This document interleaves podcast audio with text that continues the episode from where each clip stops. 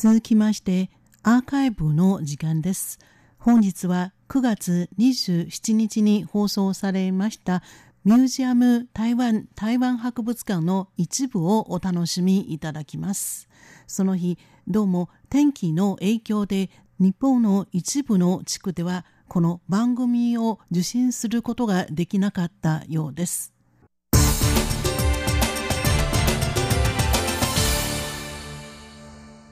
このように台湾と中国大陸との間の戦争の話題がですねかなり頻繁に上ってくるようになったことに対して台湾の人たちは一体どういうふうに考えているかということなんですけれどもいくつか世論調査がありますのでこれをご紹介します。でまず台湾民意基金会というこれは民進党系の世論調査機関ですけれどもここが行いました調査によりますと台湾と中国大陸との間に戦争が勃発する可能性を心配していると答えた人これが41%だったんですね。これに対して心配していないという人は58%ということで心配していない人の方が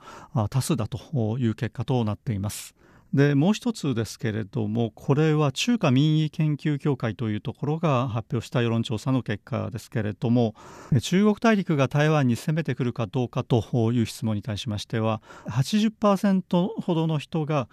可能性はないと答えていましてまあ、台湾の人たちは台湾と中国大陸との間で、まあ、戦争が発生するかどうかということに関してはですね、えー、あまりその可能性を考えていないということが分かります。ところで今回の中国大陸の軍用機の活動が頻繁になった原因なんですけれども中国大陸の国務省の次官国務次官を務めていますクラックさんが台湾を訪問したということにありましてでこの訪問した時からですねこの中国大陸側の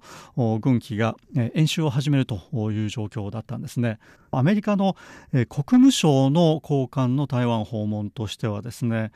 この41年来つまり台湾とアメリカが外交関係を断絶して以来ですね最も高いクラスの高官と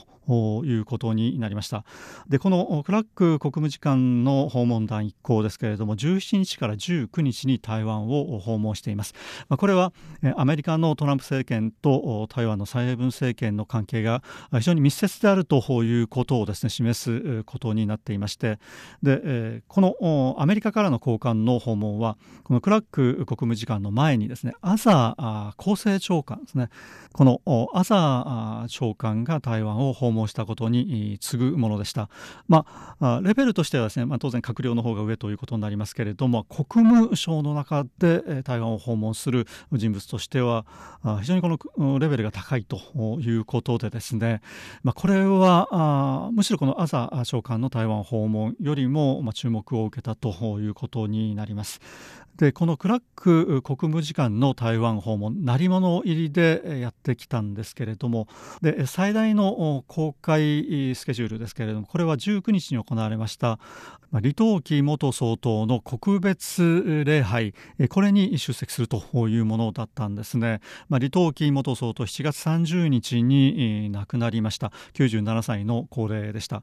まあ、先に台湾を訪れました朝厚生長官ですけれども李登輝元総統のこれは特別会場を訪れて哀悼の意を表明していますけれどもまあ今回のクラック国務次官の場合はこれお葬式ですねまあこの告別礼拝に参加するというのがまあ、公開されたあ行動の中では、まあ、一番、うん、目立ったところなんですね。でその他に、え、蔡英文総統とも会見をし、え、さらにですねこのクラック国務次官というのは経済、え、成長エネルギー環境を担当しているということで、まあ、台湾のですね、えー、数々の閣僚経済関連の閣僚とも面会を行っているんですけれども、えー、これがですね、えー、全て非公開だということことで一体何を話し合われたのかということが、えー、分かっていないんですね。でこの会談内容についてはですねこの会談後に蔡英文総統それから経済部長の大美香さんですね大美香経済部長が内容について説明をししているんですけれども大体大同小異の内容でして、まあ、今回のクラック国務次官の台湾訪問では、まあ、台湾とアメリカの経済協力について、えー、各種の分野でさまざまなテーマを話し合ったということなんですね。でその中には、まあ、インド太平洋地域の問題それから、まあ、世界的に非常に注目されています 5G ですね第5世代移動通信技術さらにはデジタル技術そして経済繁栄のネッットワークづくりエネルギー問題インフラそしてグローバルサプライチェーンの再編ま、こうした話題が含まれているということでですね、ま、基本的にコンセンサスを得たということですね、ま、その話し合いの収穫は非常に豊かなものであって、ま、今後双方はですねこうしたテーマについて、ま、引き続き積極的な討論を進め具体化していくということなんですね。でまた近い時期に台湾とアメリカとの間で経済対話が進められることを希望していると、まあ、このように蔡英文総統は語っているわけですね。実はこのアメリカとの間の経済対話についてですね、今回のこのクラック国務次官の訪問がそれに当たるんじゃないかという憶測が流れていたんですね。でアメリカとの間の経済対話で最もですね台湾側としては期待されているのがアメリカとの間の相互貿易協定 BTA の締結なんですね。実は台湾は以前からアメリカとの間の自由貿易協定 FTA あるいはそれに準ずる協定の締結を求めてきているんですけれどもこれがなかなか進まないということでですね今回このクラック国務次官が台湾を訪問するということで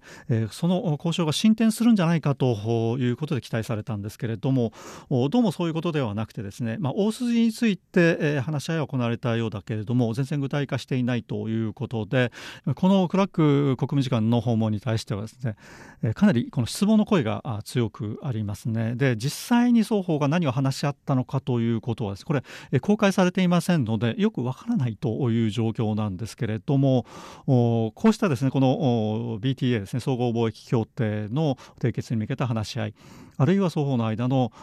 経済対話が行われたわけではないということは、まあ、確実だと考えられています。ではこのクラック国務次官が何をしに台湾にやってきたのか、まあ、まさか李登輝元総統のお葬式に出席するというのが主な目的だったということは考えられないわけですけれども、まあ、いずれにせよこのクラック国務次官の台湾訪問をきっかけにしまして台湾と中国大陸との間の軍事的な緊張関係が、まあ、ますます高まるということになっています。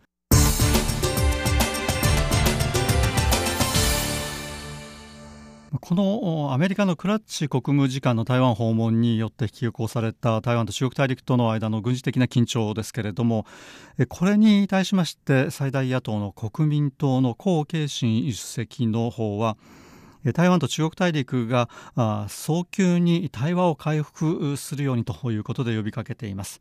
で今回のクラッチ国務次官の台湾訪問に対しまして失望の声が広がっているというのはもう一つ理由があるんですね。でこれは8月18日に台湾の蔡英文総統がアメリカからのラクトパミンが残留した豚肉の輸入を解禁したということがあるんですね。でこの豚肉の輸入規制緩和の問題特にこのラクトパミンが残留している豚肉についてなんですけれども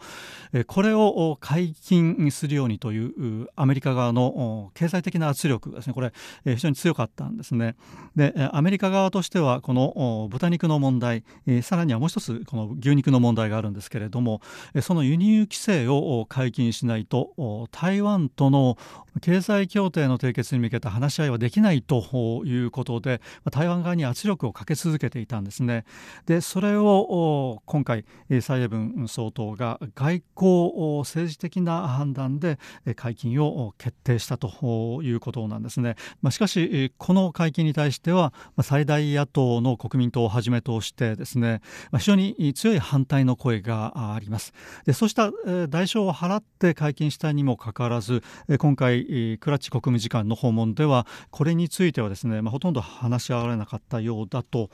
いうことなんですね。でこれについてえ経済部の大美香部長の方はクラック国務次官との会談の中でアメリカの国務院の方からは台湾のこうした